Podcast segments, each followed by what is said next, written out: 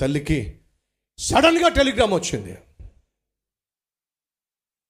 ఎట తెలుసా, కుమారుడు యుద్ధంలో చచ్చిపోయాడు. సైనికుడిగా వెళ్ళాడు, యుద్ధంలో చచ్చిపోయాడు. ఆ కుమారుని క్షేమం కోసం ఆ తల్లి ప్రతిరోజు కన్నీరు గార్చి ప్రార్థన చేసేది.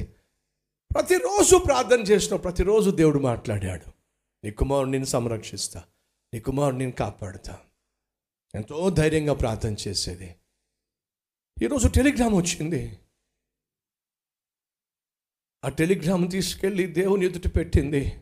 వింటున్నారు తల్లే తండ్రి, కుమారుల కోసం ప్రార్థించేవాళ్ళు, బిడ్డల కోసం ప్రార్థించేవాళ్ళు, వాళ్ళ భవిష్యత్తు కోసం ప్రార్థించేవాళ్ళు, వారి బ్రతుకు కోసం ప్రార్థించేవాళ్ళు. మరి నువ్వు ఎవరి కోసం ప్రార్థన చేస్తున్నావు నాకు తెలియదు. వినో,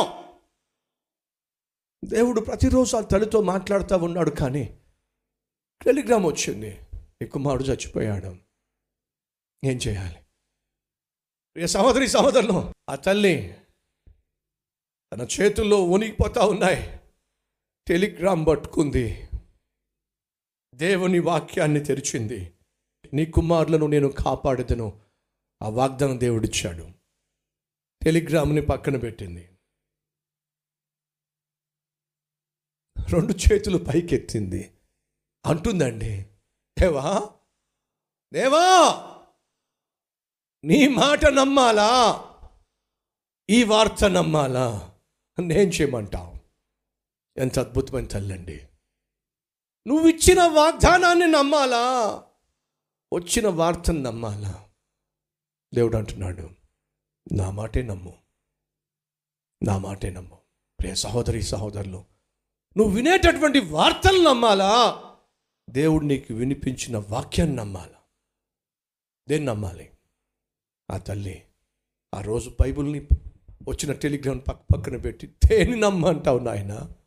ప్రతిరోజు ప్రార్థన చేస్తున్నప్పుడు నువ్వు ఇచ్చిన వాగ్దానం ఇది, ఈరోజు నువ్వు వచ్చిన వార్త అది.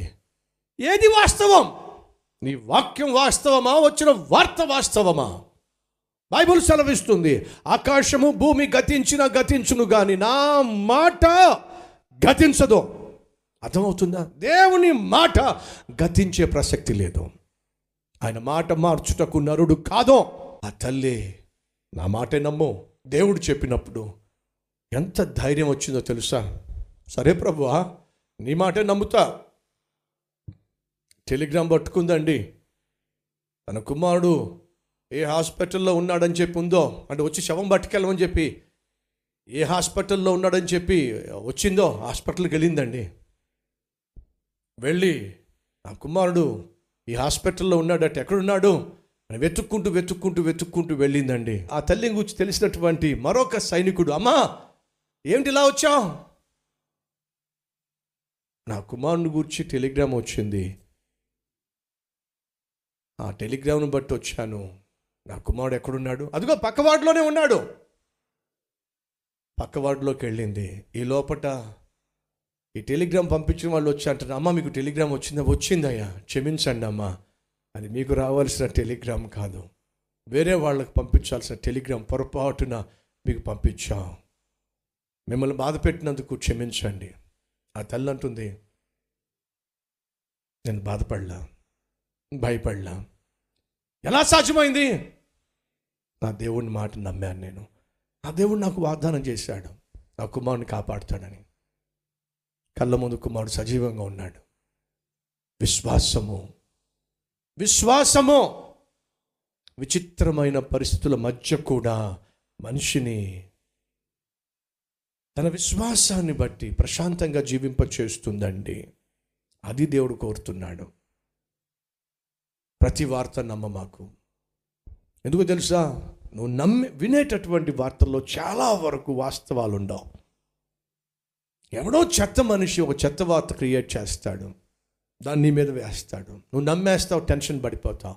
ఈరోజు నువ్వు అలాగే టెన్షన్ పడుతున్నావు. దేవుడు నీతోనే మాట్లాడుతున్నాడు, ఈ సందేశం నీ కోసమే ఇస్తున్నాడు. కారణం తెలుసా, నువ్వు ఏడుస్తూ ఏడుస్తూ దేవుడు చూస్తున్నాడు. నీ అనుమానంతో, నీ భయంతో, నీ నీ నీ చింతతో వర్రీ అయిపోతున్నావు. దేవుడు నిన్ను ప్రేమిస్తున్నాడు కాబట్టి దేనా సేవకుడి ద్వారా నీతో చెప్తున్నాడు, నువ్వు అనవసరంగా ఏడుస్తున్నావు, అనవసరంగా భయపడుతున్నావు, అనవసరంగా చింతిస్తున్నావు, అనవసరంగా టెన్షన్ పడుతున్నావు, అనవసరంగా జీవితం మీద ఆశలు వడి వదిలేసుకుంటున్నావు, విరక్తి చెందుతున్నావు. వద్దు, నీ పట్ల నేను శ్రేష్టమైన ఆలోచనలు కలిగి ఉన్నాను. ఈ విషయాన్ని నేను చాలాసార్లు నీకు చెప్పాను, మరొక్కసారి జ్ఞాపకం చేస్తున్నాను. నేను నీకు ఇచ్చిన వాగ్దానం ఏమిటో గమనించు, విశ్వసించు. రే సహోదరి సహోదరుడు, దేవుడు మనకిచ్చిన వాగ్దానాన్ని విశ్వసిస్తే, ఆ తల్లి వలె వినకూడని వార్త విన్నప్పటికీ భయపడలా, నిర్భయంగా హాస్పిటల్కి వెళ్ళింది. ఎందుకు? శవాన్ని చూడడానికి కాదు, మరి కుమారుణ్ణి చూడడానికి. ఎందుకని? విశ్వసించింది దేవుని మాటను.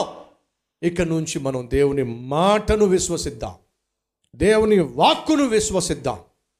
సైతాను దేవుని వాక్యానికి అననుకూలమైనటువంటి వాతావరణాన్ని ఒకవేళ సృష్టించినా సరే, ఈ వాక్యమే నూటికి నూరు శాతం నమ్మదగినది అని విశ్వసిద్దాం. నువ్వు నమ్మిన ఎడల దేవుని మహిమను చూస్తావు. నమ్ముతావా? రండి కలిసి ప్రార్థన చేద్దాం.